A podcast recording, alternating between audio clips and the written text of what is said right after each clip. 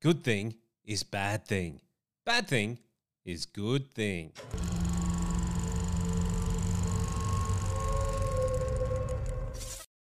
All right, mate, it's Madigan recorded live from the world's most beautiful open air prison, Sydney, Australia. First of all, thank you so much for checking out this episode and the channel. You can find me just by searching at The Bryan Madigan. I'm on all those platforms there, and there are also audio only versions of these episodes available on Spotify and uh, Apple Podcasts. So leave a like, leave a comment, leave a five star review, and hopefully this episode is the one that I earn your subscription. I do hope so. I am unapologetically a free speech supporter.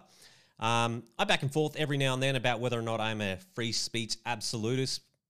And then I sort of realized myself, should we have people actively making calls for violence? And a part of me thinks, no, we shouldn't. But at this moment, I'm just, uh, I will always fight for free speech. We'll just keep it at that, which is why I saw an article today and I thought, what the hell are they talking about? And it comes from the Rolling Stone. And the first question that I've got to ask before we get into the article is what the hell happened to the Rolling Stone? Like it used to be about music, and now it's just been completely infected by the woke mind virus, publishing stuff like this. Why cancel culture is good for democracy? Please. Anyway, let's read. For many years, cancel culture has been despised or misconstrued as a new phenomenon that's caused havoc on free expression and speech.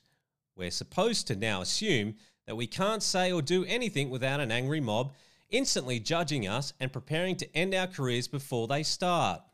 In actual fact, we are the people who make up the so called mob and we have control of our own actions. Well, uh, one just needs to look over the past 10 years to realize that that is true. There is an angry mob that will come after you uh, that will try and cancel for stuff that you say and sometimes stuff that you don't say.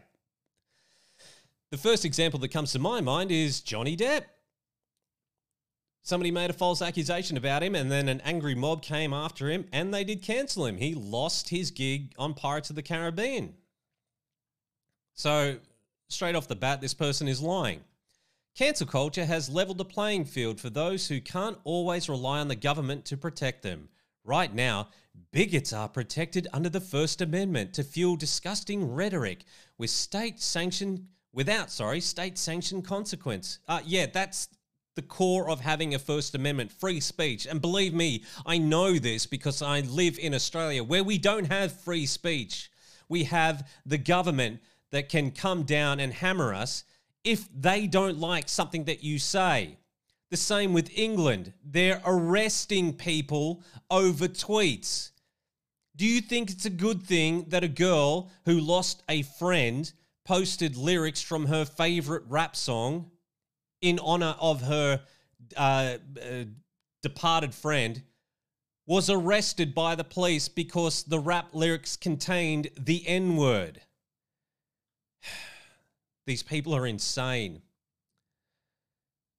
The America that tolerated white supremacy in their policies and law is the same country that wants to remind us of how such forms of hate are still legal via free speech. Yes, cancel culture is the is the poison to those in power that have benefited from unchecked free speech. No, it is it is free speech that is the poison to those in power.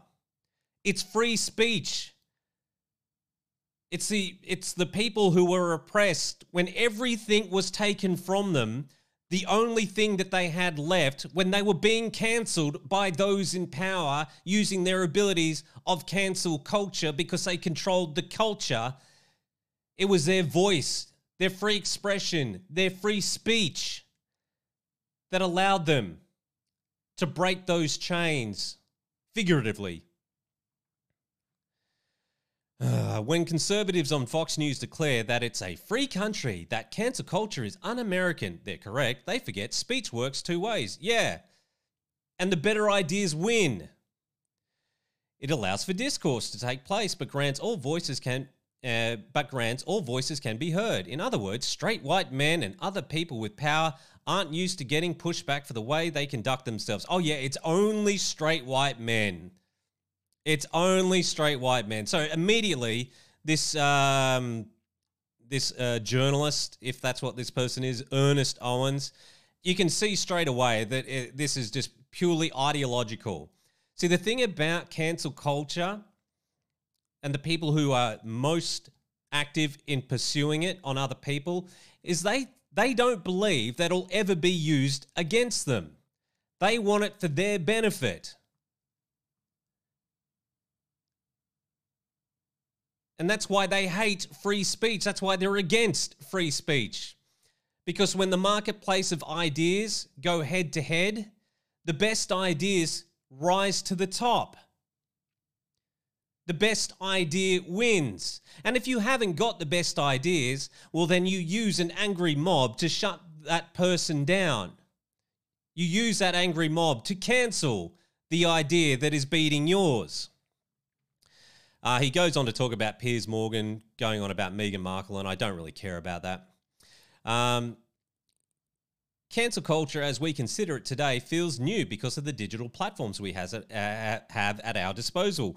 Previous generations were cancelling, but the road to accountability was paved with many barriers, both technologically and socially. It was hard to fully cancel something when you weren't granted the same civil rights as your opponent.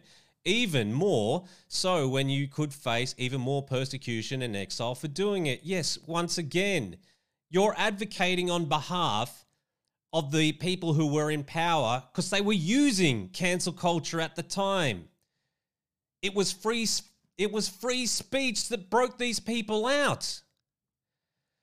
Once the internet began to take off in the 1990s, society began to see a shift in how public could consider cancelling with less gatekeeping. In 1997, the Supreme Court acknowledged this first major shift when it dealt uh, with its first internet-related First Amendment case. The court wrote that at the time, any person with a phone line can become a town crier with a voice that resonates farther than it could from any soapbox. Those who fear cancel culture may claim they fear uh, sus- suppression of speech, but it's accountability that they want to avoid. No, it isn't. No, because Cancel culture is coming after people at the moment who say something as benign as men can't be women and women can't be men. Just look at J.K. Rowling. And she's not as hardline as that as I am. She's just saying I think women should have their own spaces, and they're doing everything in their in their power to cancel her.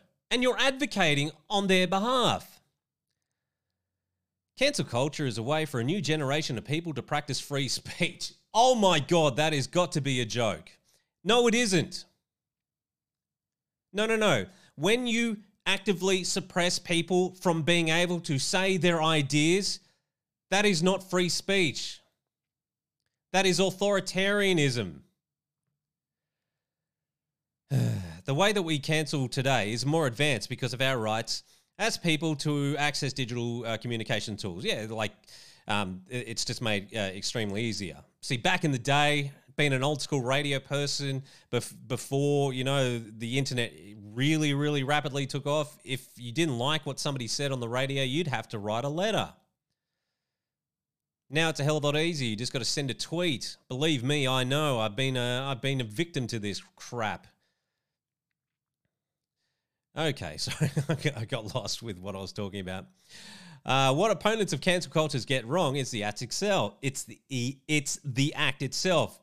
It's not that we're doing it uh, that's new. It's how we're canceling that's different. Yeah, uh, which I just basically uh, laid out. It's not the fault of the general public that society is more progressive uh, than previous decades. In fact, that should be the goal of a democracy. Perhaps the consequences of more democratic or pro- uh, progressive society is for the more for the most powerful to rec- recognize the limits of control they once had. It is a direct call to get better, do better, and be better for communities that are often marginalized. I guess, again, I, am just re- repeating myself here. That the way you do that is with free speech. See, what you don't understand, Ernest, is that maybe when you push this too much and too far, then a new power will, will rise up and they'll use your rules against you. And it'll be 20, 30, 50 times worse than what you're trying to do right now. Like they'll just go full totalitarian. And you'll be screaming, oh, but what about my free speech?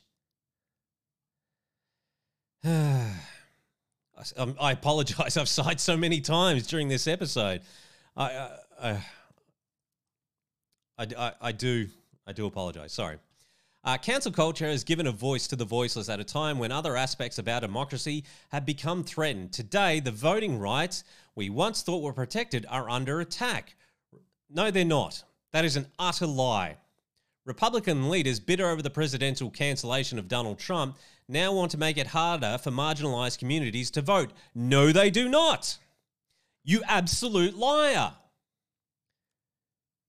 What they're doing is trying to secure the elections so people who aren't legally allowed to vote can vote. Like the way that um, some states at the moment are working, I, as a uh, Australian tourist, could just wander into one of those states and vote.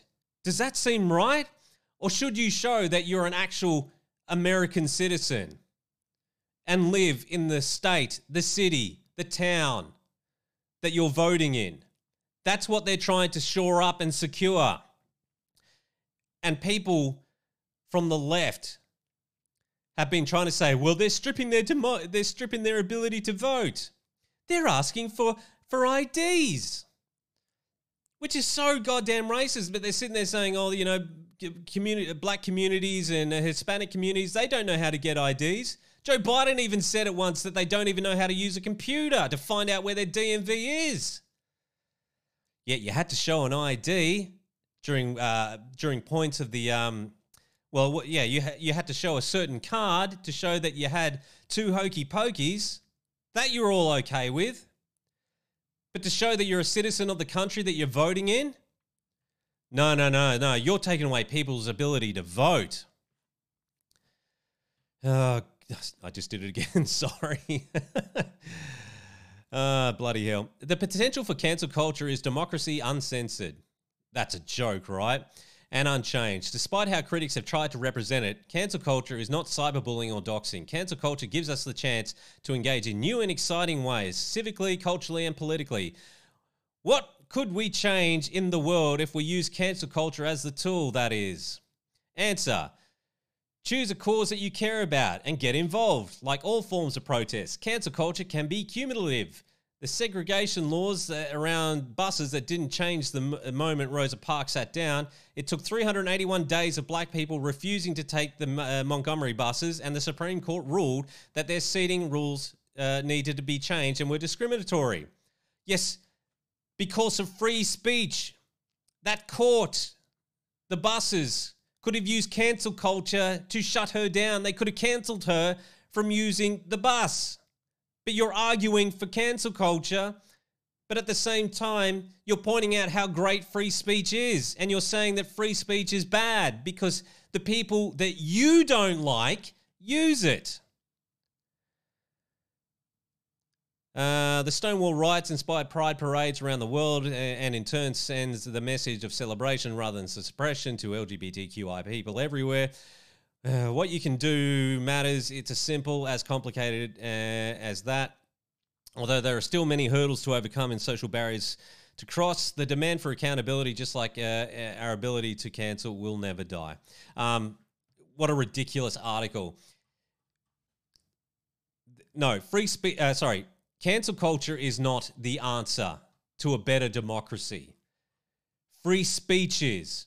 Again, believe me, I'm saying this to you from a country where they could send the cops to my house if they don't like one of the videos that I've got on this current channel. Because we have hate speech rules and laws here in Australia. The same goes with England. No, no, no. The way that we make things better is we embrace free speech. Sunlight is the best disinfectant. As Rowan Atkinson said, Mr. Bean, the best wet I'm paraphrasing here.